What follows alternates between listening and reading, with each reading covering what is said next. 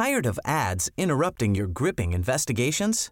Good news. Ad-free listening is available on Amazon Music for all the music plus top podcasts included with your Prime membership. Ads shouldn't be the scariest thing about true crime. Start listening by downloading the Amazon Music app for free or go to amazon.com slash true ad free. That's amazon.com slash true ad free to catch up on the latest episodes without the ads. Chocolates are sweet, but they don't last long. Flowers are pretty, and then they're gone. So, this Mother's Day, why not give your mum the gift that keeps on giving with Ancestry DNA? Ancestry DNA is on sale now for $99, a saving of $30. Ancestry DNA won't just tell your mum where her ancestors are from, it can also pinpoint the specific regions within those countries, connecting mum to the places where her story started. Ancestry DNA lets us look back across centuries to see where her family lived and where they moved. Combined with Ancestry's massive database of official records, this can open up fascinating migration stories. Who knows? Give your mum Ancestry DNA this Mother's Day and she might even discover living relatives. I know it's possible because it happened for me. Ancestry DNA is safe, easy to use, and completely private. When your mum gets the kit, she just sends back a small saliva sample using the prepaid postal box provided. In a few weeks, she'll receive an email with the links to her results. From there, your mother has control of the data and how she uses it. There could be more to your mum's story. Piece it together with Ancestry DNA, now on sale. Terms apply.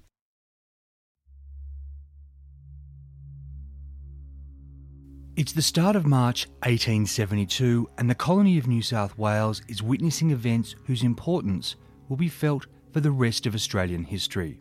Politicians are contesting an election for all 72 seats in the Legislative Assembly. This includes a seat that will be won by Henry Parkes, leading to his first term as New South Wales Premier and setting the stage for him to become the father of Australian Federation. Meanwhile, the Brig Maria, which in late January set sail from Sydney carrying 76 adventurers, hell bent on finding gold in New Guinea, has been wrecked on the Great Barrier Reef, with nearly half the men drowned, eaten by sharks, or killed by Aborigines when they reached shore.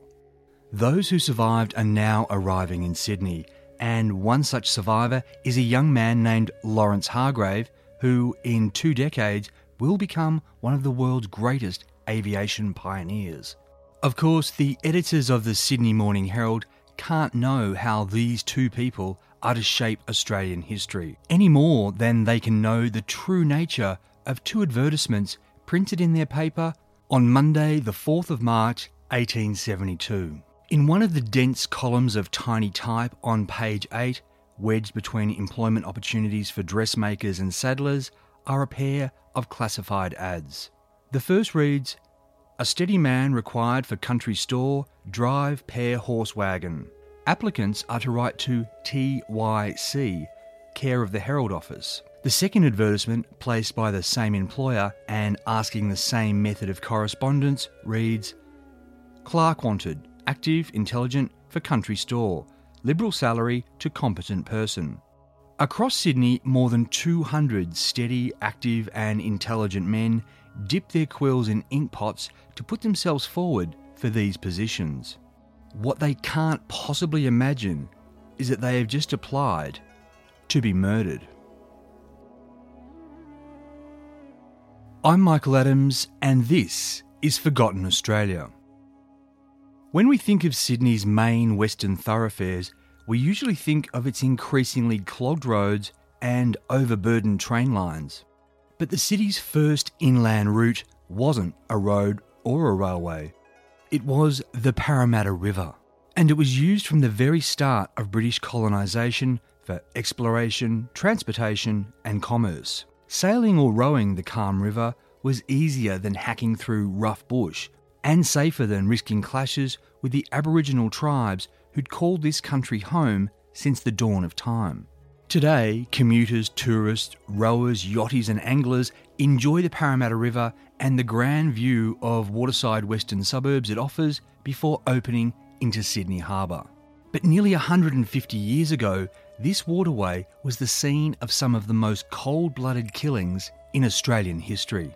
And more people would almost certainly have been murdered if not for the careful work of detectives who knew their city and the fact that the criminals responsible weren't nearly as clever or cunning as they imagined.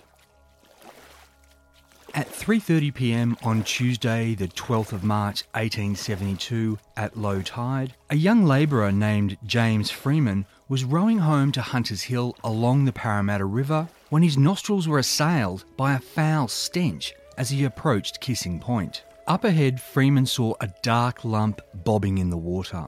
At first, he thought it was a rotting horse carcass. Drawing closer, he found he was staring at the head, shoulders, and arms of a dead man who was partially covered by a torn coat. Tamping down his revulsion, Freeman towed the corpse close to shore, tied it to an oar, and went to raise the alarm with police one mile north at Ryde. Freeman returned with a senior constable, and the two men towed the body to the Ryde wharf. There, with much effort, they hauled it out of the water, finding the deceased's ankles were expertly bound with rope that had been tied around a stone weighing about 70 kilograms. The police officer cut the rope. Then this constable turned over the badly decomposed body and, as he later testified, found a large contused wound near the temple penetrating through the skull. The brain was protruding. The dead man's head bore several other serious wounds. Searching the clothing, the constable found waterlogged documents. The body was transported to the outhouse at Faces Hotel in Ryde, presumably the outhouse being the best venue suited to the awful stench. There, a doctor made a further examination. In life, the man had stood about 5'8 and was in his mid 20s. He had seven separate head injuries, meaning he'd likely been fatally wounded or even dead before he was disposed of in the river. His identity wasn't a mystery for long. The waterlogged documents were carefully dried and, actually legible, revealed the victim to be an Englishman named John Bridger. These personal papers, references, work, and pay logs indicated he'd been a ward steward aboard big ships plying the high seas for the past five years. Another paper showed that just a month ago, John Bridger had been discharged from the steamship Rosario. He'd intended to start a new life in Australia as what was then called a new chum.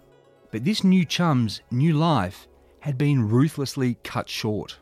Robbery appeared to be the motive, for there were no valuables on the body. Police also reasonably assumed that they were looking for at least two killers because one man couldn't have lifted a stone that heavy.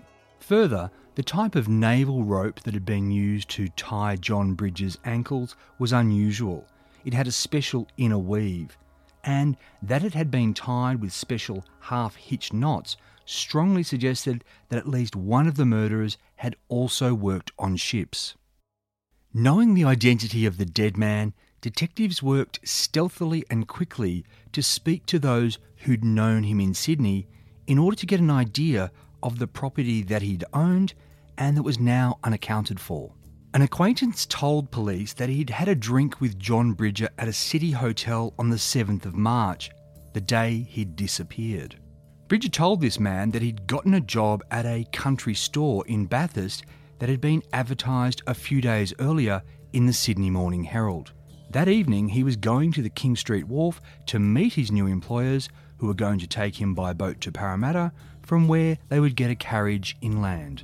Visiting the Sydney Morning Herald office, the police obtained the handwritten manuscript left by this TYC on which was written the two employment advertisements.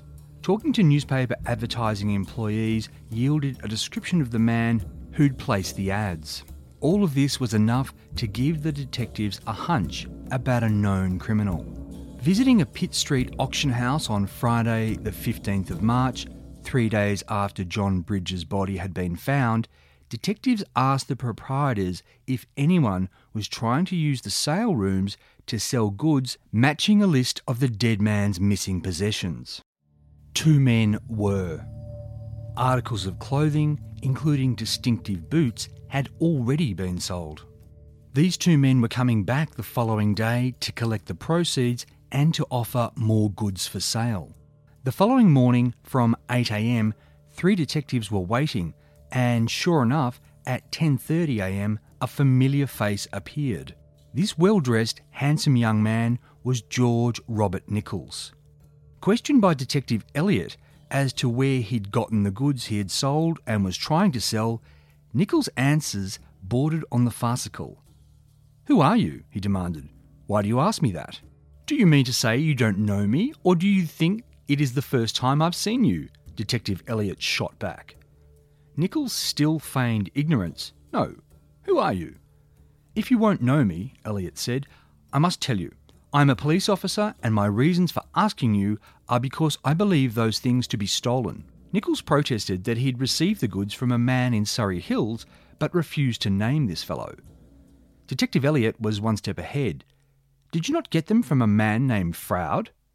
Froude was an alias for Alfred Lester, a young crim who was Nichols' best friend. Who's Froude? asked Nichols. You know who Froude is, said Elliot. You have been seen in his company and you were in jail with him. Oh, Froude, said Nichols, suddenly remembering. He's not in town. Detective Elliot got the address of the Surrey Hills house Nichols shared with his wife and two children and then arrested him on suspicion of murdering John Bridger on or around the 7th of March. At this point, Nichols clammed up, saying, I should like to tell you all I know about it, but I should like to see a solicitor first. I don't want to say anything to convict myself. Searching Nichols' home, Detective Elliot found rope identical to that used in tying Bridger's legs to the stone. Meanwhile, young Alfred Lester, aka Froude, wasn't out of town. He was across town at a jewellery store in Haymarket and making an absolute mess of trying to sell a watch. The jeweller refused to buy it without proof of purchase. Lester went to get this receipt and the suspicious jeweller sent his brother to fetch the police.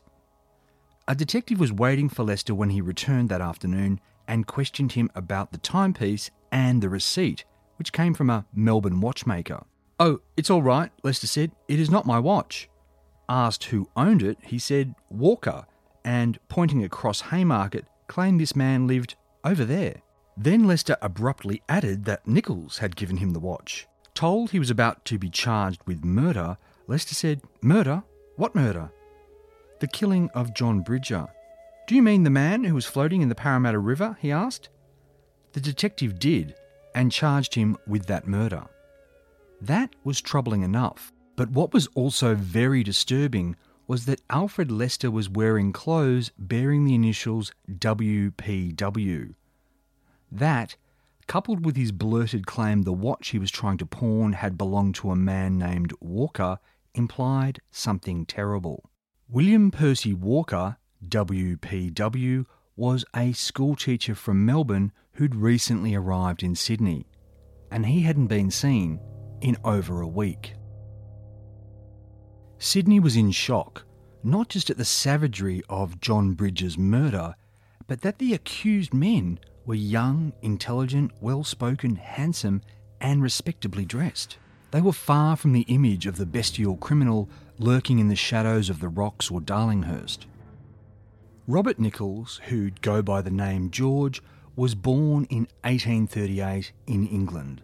The family soon went back to Sydney, where his father was a ship owner and shipping agent. Young George got his education at Sydney College in Hyde Park but left at the age of 14 to go to sea. Returning to Sydney the following year, he was arrested for forging a note worth £40 in order to steal from his employer. He went to jail for a few days to scare him straight. Next, young Nichols went back to sea, staying away from Australia for almost a decade. He lived for a time in Spain, where he learned Spanish, and the young man who also spoke French went to London, where he went to jail in 1861 for 12 months for another fraud. Returning to Australia, Nichols tried to work for his father, but soon abandoned this for the goldfields, where he robbed a mate, getting away with this crime. Back in Sydney, Nichols in 1863 married Sarah Sophia Clark, and the following year she bore him a son, Robert, with a daughter named Florence following in 1867. But being a father didn't put Nichols on the straight and narrow. He was in and out of jobs as a railway porter and ship lumper, and in the mid 1860s tried his hand at distilling and selling illegal liquor. During this time, the family had to rely on Nichols' father for support. In the late 1860s, Nichols read a French newspaper article about a French man who hired girls under false pretenses so he could murder them and sell their clothes. Nichols was inspired to run a similar, if less deadly, scam. He placed an ad for a girl to go up the country with a lady. Two women responded. He hired them and when they were to depart, stole their clothes and used an auction house to sell them. With the police on his trail, Nichols fled and hid in the botany swamps before making his way south on foot to Wollongong. He came back to Sydney under one of his many aliases, changed his appearance, and got a job as a clerk. But again, he couldn't resist the temptation to forge his employer's name to steal money. On the run again, Nichols went to Melbourne, then Launceston, where he was caught by police and returned to Sydney. On the 16th of May 1870, George Nichols was found guilty of two charges of larceny and one of forgery and sentenced to two years in Darlinghurst Jail. On that very same day, Alfred Lester was also sentenced in the same courtroom to two years in the same jail. Alfred Lester and George Nichols had much in common. Lester was a native of Dorsetshire, England, and had been born into a wealthy family around 1848. Leaving school at age 15, he'd got work as a telegraph clerk but was caught embezzling funds. Fleeing to London, he found his way to Sydney in 1869, where he found employment with a surveyor. He promptly stole from his boss and on that day in court was sentenced to Darlinghurst Jail for two years for three counts of forgery and two of obtaining goods under false pretences. Behind bars, Nichols and Lester became best friends, and upon their release in early 1872, both men worked at the Sydney Meat Preserving Company. Now, on Monday, the 18th of March 1872, they were alleged murderers appearing in Sydney's Central Police Court. Nichols seemed unconcerned by the proceedings, while Lester, who looked far younger than his 24 years, appeared to be very frightened. Both men were remanded in custody and reappeared in court the next day for an inquiry. The man who'd shared a drink with John Bridger the day he disappeared testified that the victim had used a barrowman to transport his trunk a wooden box, and other possessions to the King Street wharf where he was to meet his prospective employers.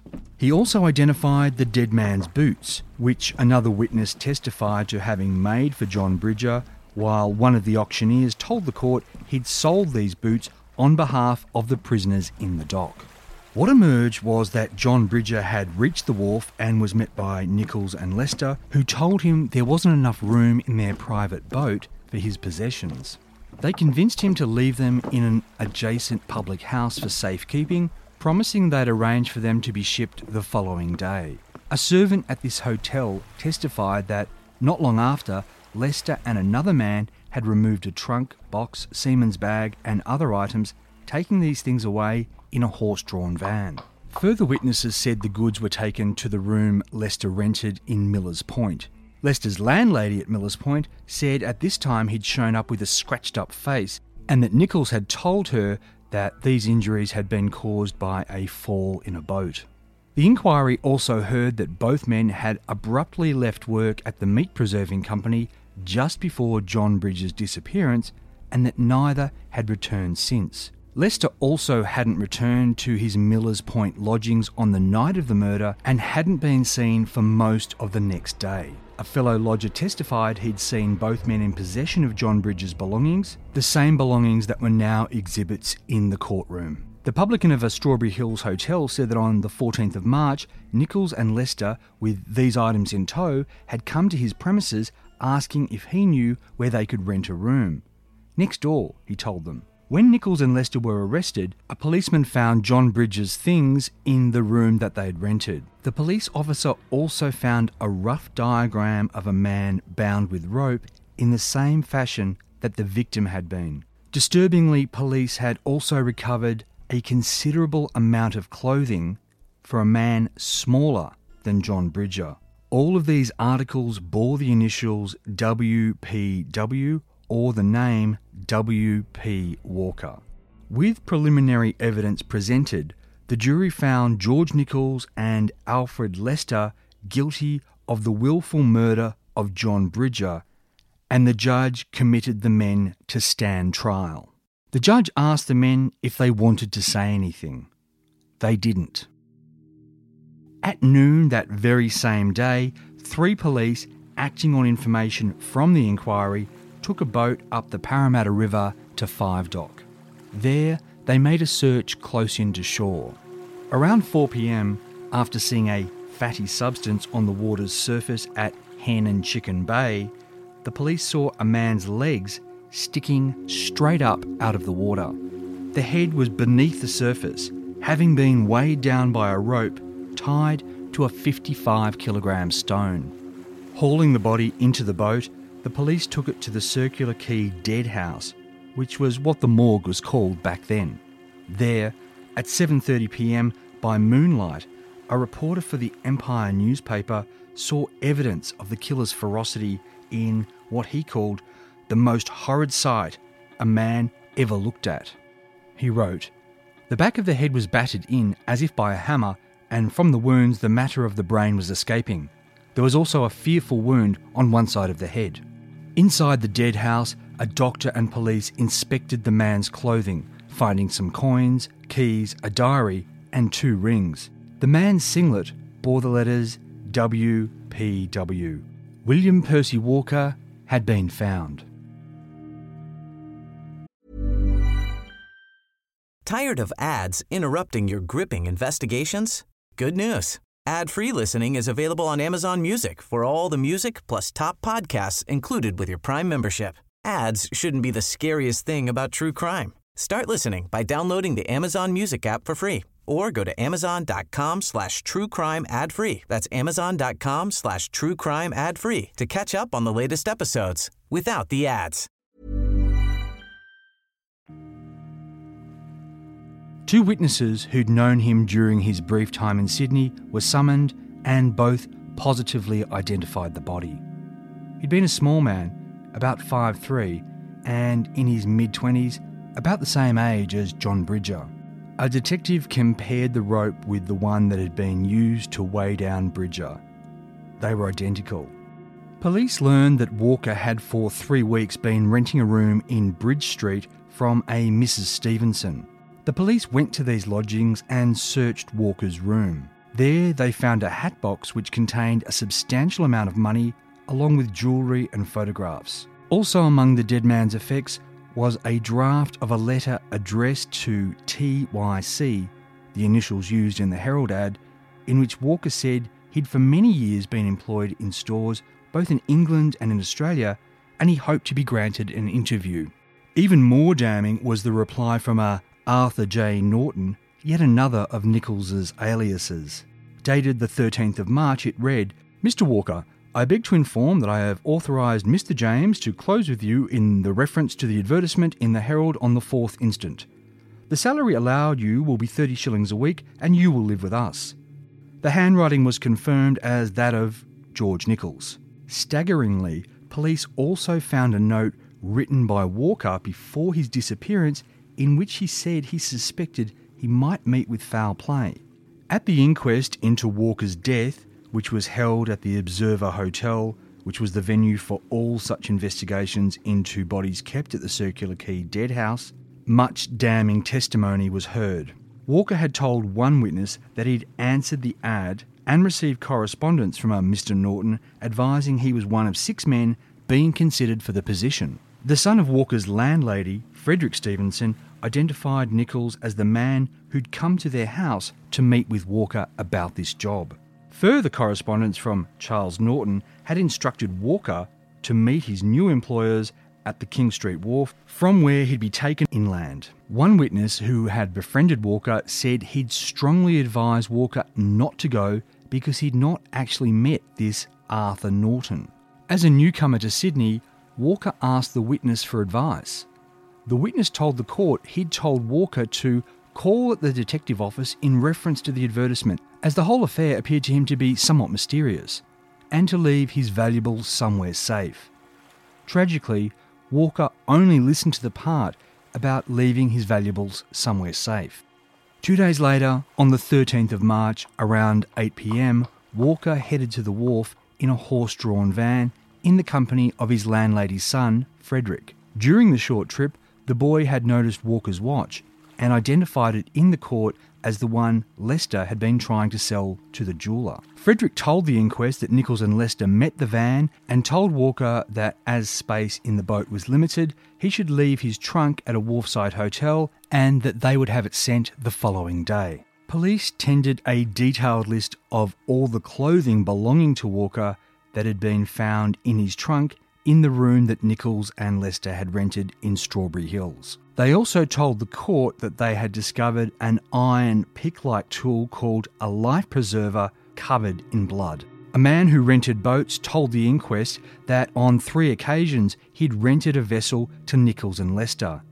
Two of these dates corresponded with the murders of Bridger and Walker. Each time the prisoners had returned the boat the following morning. The last time there'd been bloodstains on the sail. Nichols told the man it was fish blood, but an analytical chemist told the inquest he'd tested the stain and that the blood came from a mammal. Chillingly, the inquest also heard from two men who had also answered the ads and who had been prospective victims. A clerk named Charles Napier had two meetings with a man calling himself Thomas Y. Clark, TYC, who he now identified as Nichols. Napier had been offered the job only for it to be retracted when, it seems, a wealthier seeming victim was found. An unemployed sailor named John Harrison told a similar story.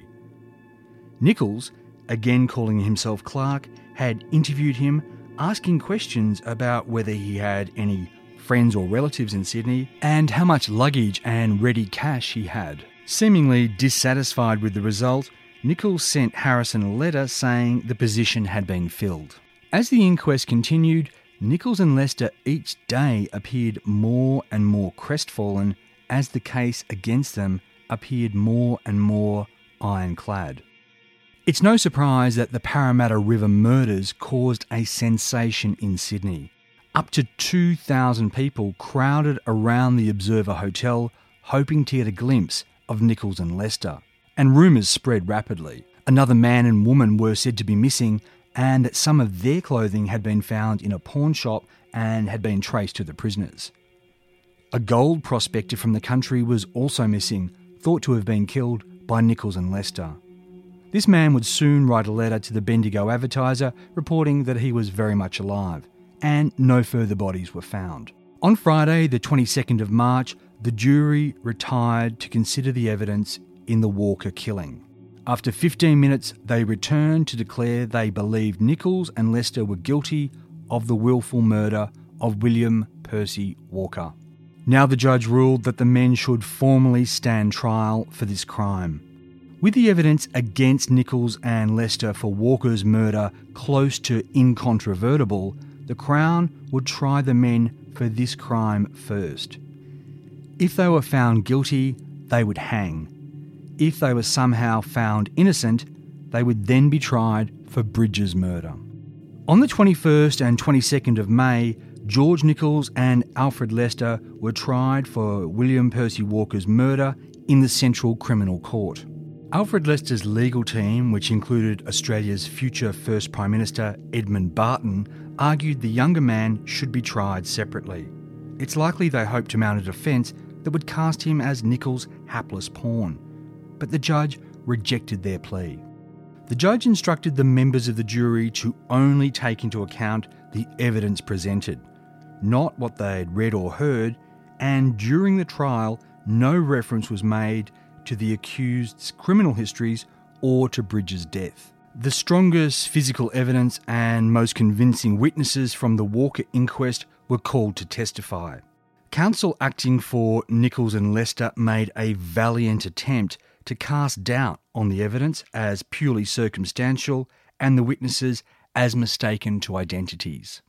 But the defence counsel could offer no alternative theories as to who killed Walker or how the accused came to have so many of his possessions which they put up for sale under false pretences.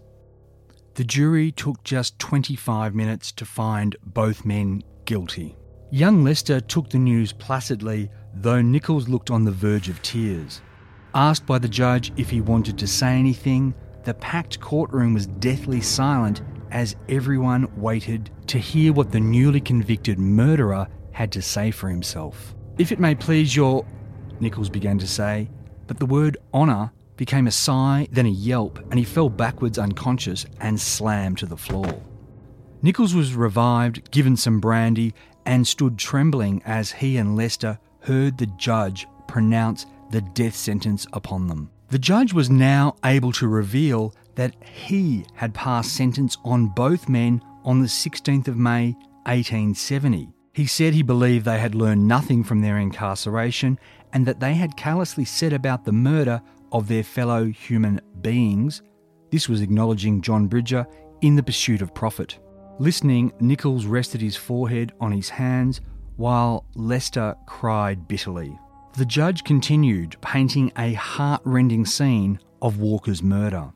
You and Lester deliberately rowed your victim on the evening of the 13th of March to the place of his intended murder. During the last journey, he must have conversed with you as a friend, taking him to his future home when you were speeding onwards in the gloom of the evening till you had taken him far beyond all human aid into the unfrequented part of Sydney Harbour. And then, even while hope was cheering his poor deluded heart with the fancied approach to his future home, which you had falsely placed before him, you slashed your remorseless life preserver with repeated blows upon his head, one wound breaking into his brains. Lester was asked if he wanted to say anything. He tried and failed, and instead handed over a prepared written confession in which he portrayed himself as Nichols' victim. Lester said that on the 7th of March he'd innocently gone on the boat with Nichols and Bridger, and near where the body was found, they'd gone to get a stone for ballast before all having a sleep because the tide was too low to continue up the river. Lester had been woken by a gunshot. This was Nichols shooting Bridger in the head, and then his friend had demanded his help in tying the body to the stone to send the dead man pearl fishing. Lester said he was afraid of Nichols. Four days later, Lester claimed, Nichols abused me for want of courage and said that dead men tell no tales, and told me of the advertisements and the quantity of replies he had received, and that if I would go with him, he would give me sufficient to return home respectable, but that if I refused to go, I was to look out for myself. For fear, and not possessing strength of mind to resist, I yielded. With Walker in the boat and asleep at low tide, the men having again gotten a stone, supposedly for ballast, Lester said he'd pleaded with Nichols not to go through with another murder. Unable to change his friend's mind, Lester covered himself with a sail. Ten minutes later, he heard a gunshot and got up to see Nichols beating Walker to death with the life preserver. Lester said he refused to help him throw the body in the river. He then called me a coward and told me he would mark me for it, Lester's confession read. We then came back to Sydney. While there's no doubt Nichols was the leader, Lester's self serving confession was scarcely believable and didn't account for witnesses testifying to his role in luring victims to their deaths, nor for his involvement in selling their property, nor did it account for his life of crime before he met Nichols. For the next two months, the prisoners were held in a new wing of Darlinghurst Jail. Awaiting their executions, both men were, understandably, depressed. Lester, it was reported, appeared very penitent and paid close attention to the spiritual guidance offered to him by clergymen. Nichols was far moodier and less communicative. The men were watched day and night, never allowed to be out of sight of a warder in case they should try to cheat the hangman. Gradually, Nichols returned to religion. He carved into the wall of his cell the words, The blood of Christ cleanseth from all sin. Finally, feeling remorse for his crimes, Nichols gave a full confession to a reverend, which was delivered to Henry Parkes, who was now Premier of New South Wales. Nichols' confession provided a chillingly detailed account of the murders, including how the plan had been hatched during the time both he and Lester had been working at the meat preserving company. Part of the confession read One night, when taking a walk and lamenting over our position, I said in a joke to Lester, You had better take a man up the Parramatta River, kill him, rob him, and then cast him into the river. The men discussed it, laughed it off, but in the coming days returned to the subject, and every time it seemed to gain a stronger hold on us. They agreed to go through with the plan and get suitable victims through advertisements in The Herald. Having interviewed applicants, they settled on John Bridger and planned to poison him with alcohol laced with laudanum. In the boat, though, Bridger complained his brandy was bitter and drank no more. After going ashore to get a stone supposedly for ballast, they told Bridger to get some sleep until the tide rose. Nichols and Lester quietly argued over who should shoot their victim. Finally, Nichols pulled the trigger, shooting Bridger in the head while he was asleep. But the bullet didn't kill him. Bridger rose, crying out, Oh, Mr. Clerk, you have deceived me. Nichols hit him in the head with his pistol, apparently knocking him out. Lester searched his pockets while Nichols took the boat into deeper water. Lester tied the rope to Bridger's feet and they heaved him overboard, with the dying man coming to and saying, Put me on shore, put me on shore, before he sank and drowned. Nichols' matter of fact confession continued. The murder of Walker was done in much the same way, but with the following exceptions. The poison was administered in ale, which we learnt was Walker's favourite drink. Neither dose taking the desired effect, we lay down to sleep as before until the tide rose. Neither I nor Lester slept. When I would rise to do it, Lester kept looking at me to spur me on. When I fired, Walker rose and cried, Mercy, mercy, my mother, my mother, spare my life and I will give you all I have. I struck him repeatedly upon the head with the life preserver. Walker was then thrown into the water on his back, his feet being in the boat. He was crying out, Murder, murder, when we put his head under the water, where we kept him until he was silenced in death. His watch was then taken from his person and a stone fastened to his neck. He was being shoved into the water when Lester said, We have not searched his pockets. I answered, Good God, I have done enough, let him go. He was then cast into the water and he sank. This is the reason why some sovereigns were found in his pocket when his body was discovered. In Darlinghurst Jail, in the week before his execution, Nichols was visited by his wife Sarah, who had stood by her husband through everything. But the children, who Nichols desperately wanted to see, were not allowed to accompany their mother. Sarah Nichols also then met with Henry Parkes to plead for her husband's life. The Premier referred her to the Administrator of the Government, Sir Alfred Stephen, who regretted to say there was no hope of reprieve. Tuesday, the 18th of June, dawned cold and grey. Nichols and Lester rose in their separate cells at 6am and dressed in the clothes of the condemned rough shirts, jackets, and trousers. They each had a hearty breakfast and were visited by clergymen and spent more than an hour in prayer. At half past eight, their iron restraints were struck, and the hangman Bull and his assistant came and pinioned both men, tying their arms with rope. At 9am, spectators who'd gotten highly sought after tickets to the execution were admitted to Darlinghurst Jail, and there was, the Herald reported, a most unseemly and disgraceful scramble as these visitors rushed to get the best vantage points. The hangman led Nichols and Lester to the scaffold. From this death platform, they stared all around at the 150 people watching in silence. Lester looked pale and weak, but Nichols stood tall and even managed a smile or two. Asked if they wanted to say any final words, Nichols took the opportunity. My friends, he said in a loud, clear voice, I think it is only right that I should acknowledge the justice of the sentence passed upon me. I thank God for bringing me to a state that I can see I ought to suffer for my crimes. I never thought I should come to this, and I hope it will be a warning to you. Once I was an innocent child, but I was led into temptation and fell into evil ways. I once resolved to be good, but I did not pray to God to assist me. I now ask His forgiveness and trust in Him. Nichols then repeated the 117th Psalm Oh, praise the Lord, all ye nations, praise him, all ye people, for his merciful kindness is great towards us, and the truth of the Lord endureth for ever. Praise ye the Lord. Lester, voice cracking with emotion, said, Dear friends, I am to suffer justly, and I hope my case will be a warning to all young men, especially to those with Christian parents. I have a mother. He broke down crying and couldn't speak any further. Nichols and Lester then shook hands with the clergyman present. Then Nichols surprised his friend by putting out his hand. There was a moment's hesitation, but Lester accepted. The two men shook hands cordially. Now the hangman and his assistant fastened ropes with knots as unslippable as those that had been used to sink their victims in the Parramatta River around the necks of Nichols and Lester. White hoods were pulled down over their faces. In an instant, the hangman withdrew the bolt and the two men dropped through the scaffold's trap door. Lester died instantly. But Nichols, Nichols struggled for 10 minutes, feet dancing, chest and shoulders shuddering, until finally, mercifully, he was still.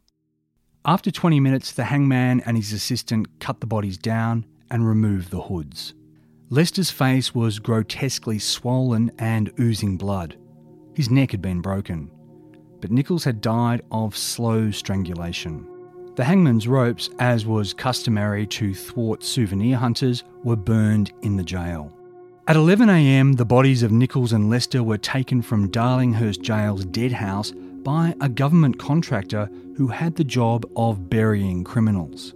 But this man also ran the Morning Star Hotel in Waterloo, and this is where he took the corpses. There, he put them on display in one of his rooms and charged the public to look at the bodies. Nichols and Lester had murdered for money. Now their dead bodies were putting coins in the pocket of a man whose cold bloodedness they might have appreciated. It wasn't until the next afternoon that police found out and when they arrived at the Morning Star Hotel, they discovered a crowd of people, including drunken women who were, in the words of one report, gratifying their morbid curiosity by examining the disfigured remains of humanity.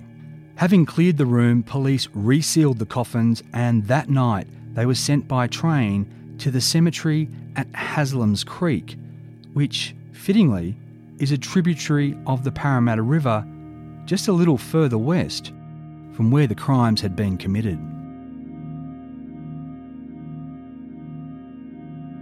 I'm Michael Adams, and you've been listening to Forgotten Australia. If you listen to episode 6, you'll know my great grandfather's name was George Nichols.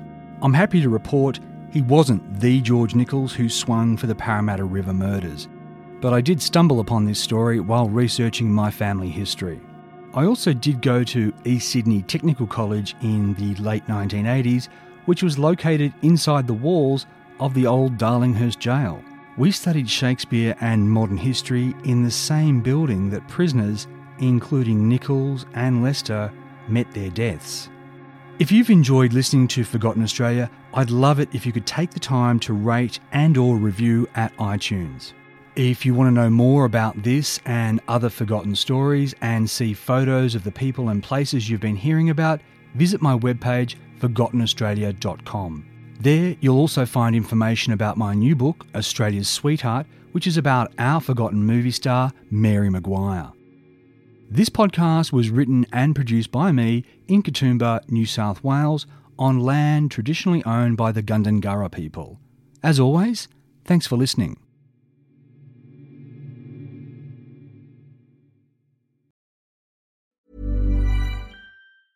Tired of ads interrupting your gripping investigations? Good news. Ad-free listening is available on Amazon Music for all the music plus top podcasts included with your Prime membership. Ads shouldn't be the scariest thing about true crime. Start listening by downloading the Amazon Music app for free or go to amazon.com slash true crime ad free. That's amazon.com slash true crime ad free to catch up on the latest episodes without the ads.